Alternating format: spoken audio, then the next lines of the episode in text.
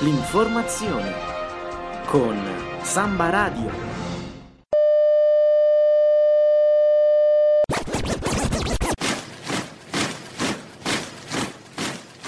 Universitari. Universitari di tutto il mondo. Svegliatevi.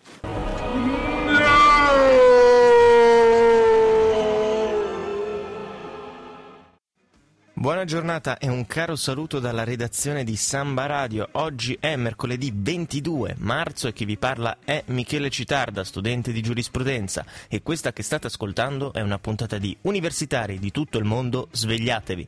Programma di rassegna stampa che alterna le notizie dei principali quotidiani con della buona musica.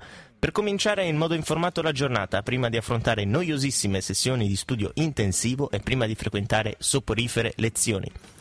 Cominceremo innanzitutto con leggere alcune delle prime pagine dei giornali a nostra disposizione. Oggi si tratterà per lo più di cronaca estera e notizie dal resto del mondo.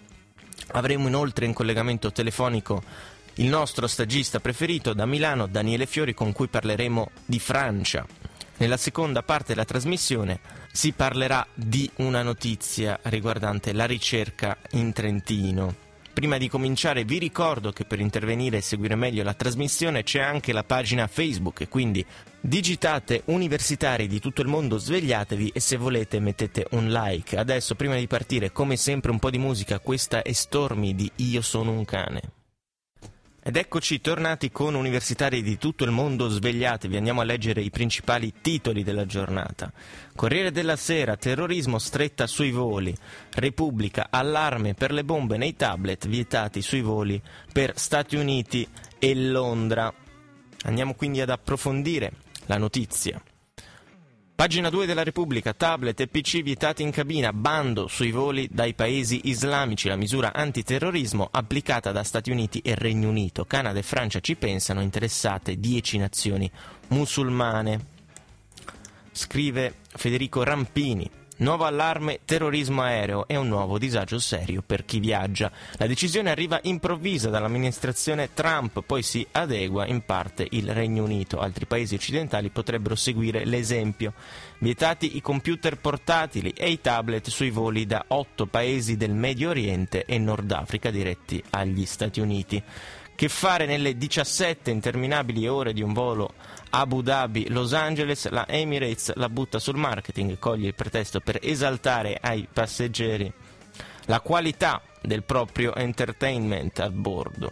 Non solo film e musica, anche degli speciali tablet in dotazione ai sedili di business con accesso a internet. E qualcuno insinua che il terrorismo non c'entra niente. Guarda caso, tre delle compagnie arabe prese di mira, Emirates, Etihad e Qatar, sono da tempo accusate di concorrenza sleale da parte dei big americani i quali sono esenti dal nuovo divieto perché non hanno voli diretti da quegli scali. Sta di fatto che su quelle compagnie e da quegli sca- scali il viaggio diventa un tormento di noia e di inattività per tutti quei passeggeri in trasferta di lavoro abituati a usare il sedile dell'aereo come una prolunga del proprio ufficio. La spiegazione ufficiale da Washington la fornisce il Dipartimento della Homeland Security. Abbiamo ragioni di temere attentati terroristici che aggirerebbero le procedure di sicurezza attuali. Stavolta, a differenza da quel che accadde con il decreto sigilla frontiere di Trump, l'America non risparmia i suoi alleati più fedeli come Arabia Saudita e Giordania.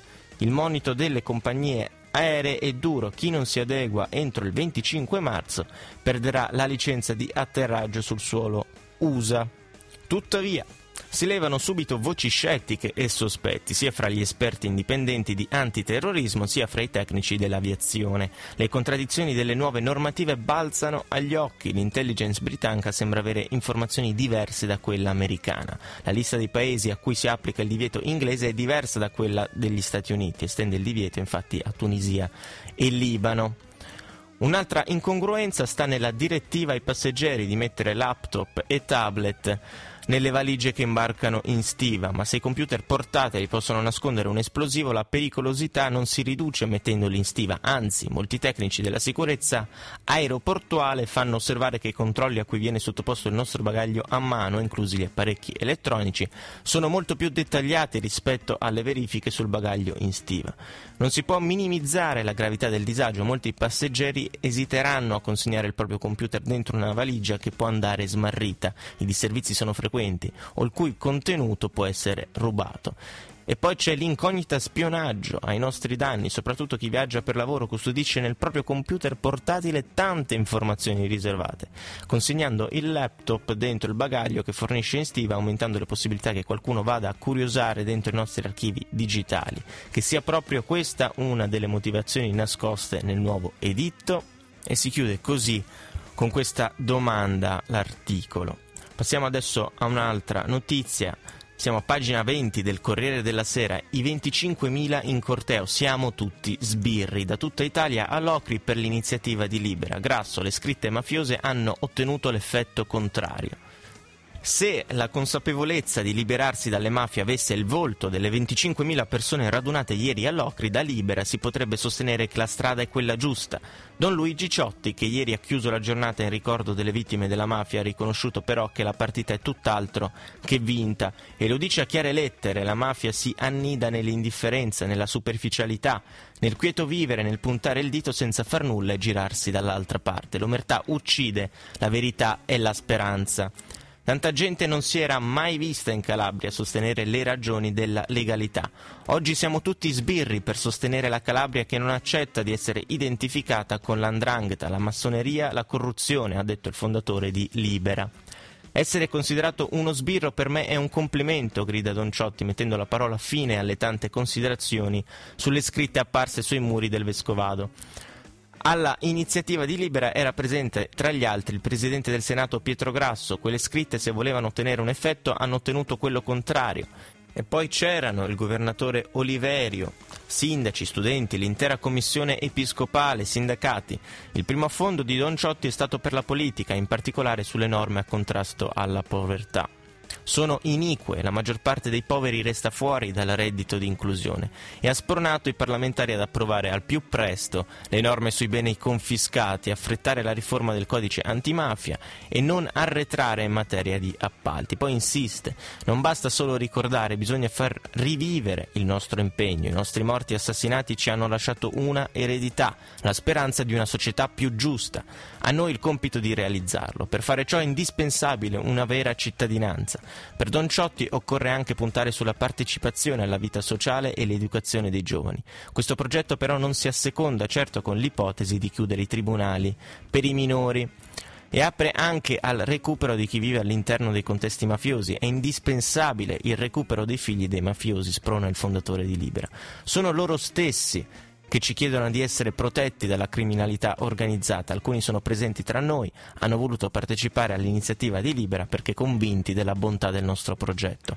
Quest'anno per l'associazione antimafia è arrivato il riconoscimento che indica il 21 marzo come data del ricordo delle vittime di mafia. La presidente Laura Boldrini si è detta orgogliosa per il voto unanime della Camera. Don Ciotti infine ha avuto parole di speranza anche per Luciana Alpi, madre di Ilaria. Non ti lasceremo sola. Quindi l'annuncio che il giornalista dei siciliani Riccardo Orioles ha avuto il riconoscimento della legge Bacchelli. Ed eccoci tornati con universitari di tutto il mondo svegliatevi, avete appena ascoltato Mannarino, questa era Apriti cielo. E adesso siamo in collegamento da Milano col nostro stagista preferito, Daniele Fiori, buongiorno. Buongiorno Michele, oggi te lo dico subito, voglio raccontarti una storia che riguarda i cugini francesi. Ah, perfetto, perfetto, siamo curiosissimi. No, perché già sappiamo che a loro non piace il bidet, però abbiamo scoperto qual è il loro hobby preferito, che è piazzare i familiari a lavorare in Parlamento. Ma come? Lo fanno senza chiederci diritti d'autore? No, esatto, sì, tra l'altro senza andare a vedere come lo facciamo noi in Italia, che sicuramente lo facciamo meglio di loro, tant'è che sono stati praticamente beccati in serie uno dopo l'altro, per carità. Sono tutte ancora accuse, non... però insomma quello che scrivono i giornali francesi è, è abbastanza imbarazzante. L'ultimo in ordine di tempo è il ministro dell'interno che tra l'altro ieri si è dimesso, Bruno Leroy, cosa faceva? Quando le figlie a 15-16 anni finivano la scuola e in estate volevano fare il classico lavoretto estivo, quello che abbiamo fatto tutti insomma, lui le assumeva in Parlamento come sue collaboratrici. Eh, quindi perfetto, co- loro hanno sfruttamento del lavoro minorile pure. Beh, poi è gravissimo. No, no, ha, de- ha, detto che era tutto in regola, dal punto di vista del lavoro era tutto in regola. E Il problema è che erano le figlie, insomma. Eh, sì, poi anche minorenni, quindi comunque dici chissà quale competenze avevano per fargli da collaboratrici in Parlamento, però lui dice che hanno sempre lavorato, eh? hanno sempre lavorato sodo, come noi in estate andiamo, andavamo a portare le pizze, a raccogliere le mele, insomma, chi ne ha più ne metta, loro invece lavoravano al, all'Assemblea nazionale francese. E però non è che lui è il primo, perché ci sono ben due candidati alle presidenziali francesi, Fillon e Le Pen, che hanno più o meno gli stessi problemi. Fillon anche piazzava la moglie Penelope e i figli a lavorare in Parlamento e insomma gli faceva un po', diciamo, arrotondava lo stipendio anche a loro, mi sembra giusto. E tra l'altro sembrerebbe in questo caso che loro in Parlamento non ci mettessero neanche mai piede, quindi proprio un lavoretto. Quindi ci copiano in tutto e per tutto, insomma. Sì, sì, sì. Le Pen invece sembrerebbe che va assumere eh, lavoratori al Parlamento di Strasburgo, poi utilizzare a Parigi quando fai lo spostamento dei, dei carri armati da un territorio all'altro, no? E lo faceva con i suoi collaboratori, quindi li assumeva a Strasburgo, li faceva pagare da tutti gli europei, poi a Strasburgo quelli non ci mettevano neanche piede e lavoravano per lei in Francia. Quindi insomma anche i francesi non se la passano benissimo in quanto a scandali, proprio a ridosso delle, delle, delle elezioni del Presidente della Repubblica. Eh, infatti, infatti. Poi se vuoi, rimanendo in, in, tema esteri, abbiamo uno dei nostri più grandi politici ed esperti di politica internazionale. Sì, un ambasciatore del, dell'essere italiano nel mondo, insomma, come lo fa esatto. lui non lo fa nessuno. Dici, dici. Eh, ov- ovviamente stiamo parlando di Antonio Razzi. Eh, chiaramente. E cosa ha pensato di volare fino in Siria, dove sappiamo la situazione che c'è, e scattarsi un, un selfie, come si fa, in riva al mare con Potti, lui con Assad. E, e, i, i, due belli sorridenti, Assad anche un po' imbarazzato, invece Razzi come se avesse incontrato l'idolo d'infanzia. E, e niente, insomma sappiamo di Assad, ognuno poi per carità è libero di pensare quello che vuole, c'è sempre la solita frase, fa anche delle cose buone, eh, però insomma ci sono contro di lui accuse pesanti di aver violato i diritti umani. E, però Razzi per carità ha voluto anche giustificare questo gesto e ha detto io sono andato lì a costruire un ponte di pace a costruire A con l'H. Quindi insomma anche un, anche un grande ambasciatore della grammatica Ratti. Un amatore della, della, lingua italiana, un amatore. Dai. Sì. No, vabbè, ma può capitare. Perché, certo. insomma, comunque la famosa regolina are, ere, ire, l'H fa sparire, uno la impara quando fa la specializzazione all'università, mi sembra, no? Sì, e credo che lui comunque anni... abbia soltanto un master di primo livello, quindi insomma, non... no, sto scherzando chiaramente. Però cioè, no, no. quanto parlamentare si dovrebbe presupporre un certo grado di, di istruzione, invece abbiamo anche ministri che non sono laureati, quindi lasciamo stare questo discorso ora. Gravissimo comunque, A con l'H è stato chiaramente deriso su tutti i social, Twitter, eh sì, insomma. Ovviamente. Ai ai ai, dove andremo a finire con la lingua italiana? Benissimo, Dani, io ti ringrazio e ci risentiamo prossimamente allora. Eh Michele, buona Buona giornata. Ben ritrovati con universitari di tutto il mondo, svegliatevi, avete appena ascoltato The Passenger, Iggy Pop. Andiamo adesso a leggere una notizia locale, siamo sul Corriere del Trentino di ieri, pagina 7. ricerca, fondi erogati anche ai laureati. Fondazione Caritro amplia le categorie di beneficiari, stanziati in tutto 1,2 milioni.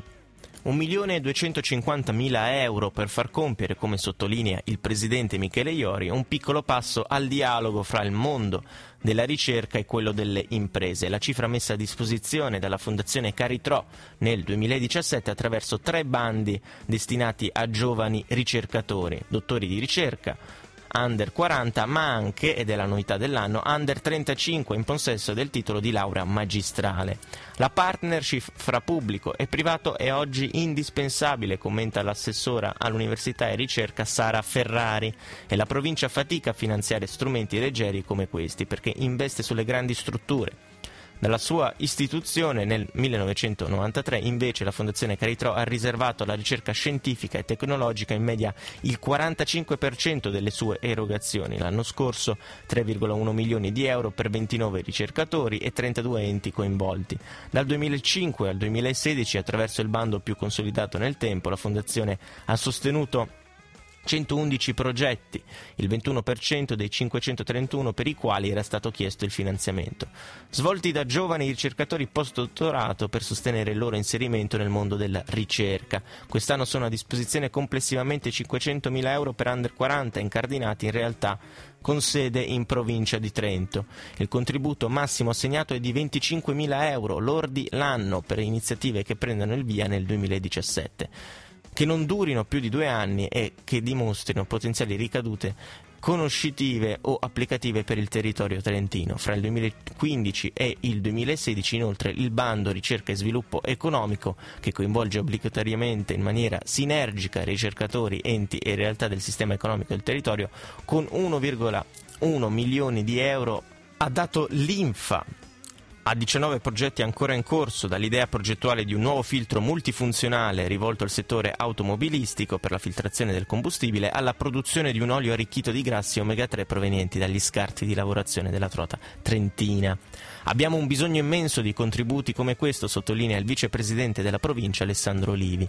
Per il 2017 il budget complessivo è di 600.000 euro, al massimo 50.000 euro all'anno per ogni progetto ma la vera novità riguarda i giovani laureati trentini o che siano residenti in provincia da almeno tre anni, con meno di 35 anni. Per borse, assegni o contratti di ricerca loro destinati la Fondazione eroga 150.000 euro. Studino in Italia o all'estero, l'importante è che siano coinvolti in progetti di ricerca qualificati e con contenuti di potenziale interesse applicativo per il contesto trentino. Un'occasione per i giovani, prima di perderli, commenta Ferrari, una mossa che potrà dare grandi frutti. E questa era l'ultima notizia della trasmissione. Prima di salutarvi vi segnalo il programma del palinsesto di Samba Radio.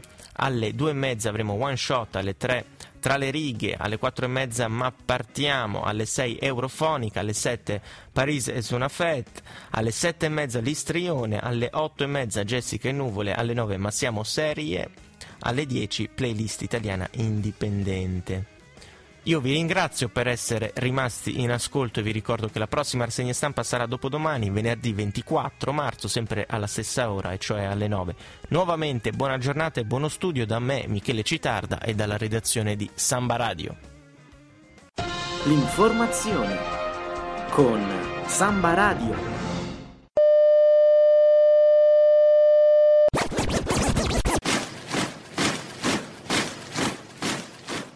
Universitari. Universitari di tutto il mondo. Svegliatevi.